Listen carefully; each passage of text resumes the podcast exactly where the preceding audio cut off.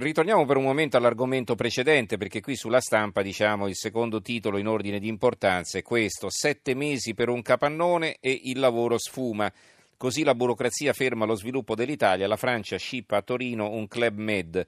La burocrazia blocca il mega resort voluto da Club Med a Cesana, in Val di Susa, mentre in Francia arriva il via libera per il progetto gemello.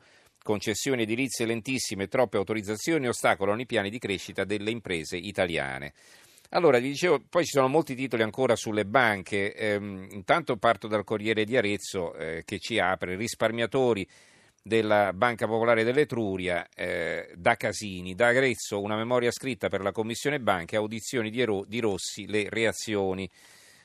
Il Sole 24 Ore, Etruria, il verbale del CDA su Vicenza, PD attacca, PD attacca Casini, due punti, vigilanza debole. Il quotidiano nazionale, giorno Nazione Resto del Carlino, CDA Etruria nei verbali, il pressing di Banca Italia, le carte del 2014. Il Fatto Quotidiano, ecco, eh, Fatto Quotidiano e la Verità eh, continuano ad attaccare, eh, sono gli unici, insomma. Eh, crack Etruria, le balle del PD e del PM Rossi, Commissione Banche, non solo Banca Italia, sono tutti coinvolti. I servizi dalle pagine 2 a pagina 4, quindi ben tre pagine su questo argomento. La testimonianza del procuratore di Arezzo serve a Renzi per scaricare tutte le colpe sul governatore Visco che voleva la fusione con Popolare di Vicenza. Ma l'ex premier e i boschi centrano servizi di Di Foggia, Marra, Meletti, Mascali, Pacelli e Palombi. La verità, eh, anche qui servizi alle pagine 2 e 3 di Giacomo Amadori, le frasi dello scandalo che hanno salvato il paparino della cocca di Renzi. Il PM dell'inchiesta su Banca Etruria era pagato dal governo. Roberto Rossi davanti alla commissione sui crack non ha indagato sugli intrecci con Veneto Banca perché, due punti, per due punti aperte virgolette, non mi hanno trasmesso le carte, né sui contatti, contatti con il faccendiere massone Carboni della P3 aperte virgolette, da un'intercettazione risultava un solo incontro, né sul ruolo di Pierluigi Boschi nella bancarotta in quanto, aperte virgolette, non partecipò ai CDA che concessero i crediti andati in sofferenza. Qui il commento di Maurizio Belpietro, il titolo è Quelle strane coincidenze aretine.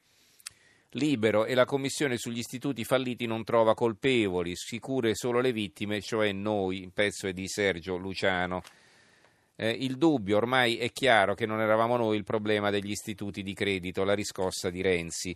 L'opinione, il caso Etruria divide la maggioranza, Renzi torna all'attacco della Banca d'Italia difendendo Maria Elena Boschi. Va bene, la Gazzetta del Mezzogiorno apre così Renzi assedio a Banca Italia. Battaglia sui fatti, usciamo a testa alta, basta col prendere fango, Salvini in galera i reprobi. Casini non confondere guardie e ladri. Non abbiamo più molto tempo, vi leggo qualche titolo di apertura. Intanto pensioni 2018 aumenti da 70 a 260 euro l'anno gli effetti della rivalutazione sugli assegni dopo due anni di blocco degli adeguamenti. Questa è l'apertura del Sole 24 Ore. L'apertura dell'avvenire chiamati per nome, il Papa eroincia, perdono per chi vi umilia. Interessante l'inchiesta del quotidiano nazionale, calligrafia, l'intelligenza perduta, cancellata dai programmi 50 anni fa, chiedo scusa, gli educatori riscoprono la bella scrittura, sviluppa l'intelletto e cura disturbi, ma il ministro dell'istruzione pensa ai tablet.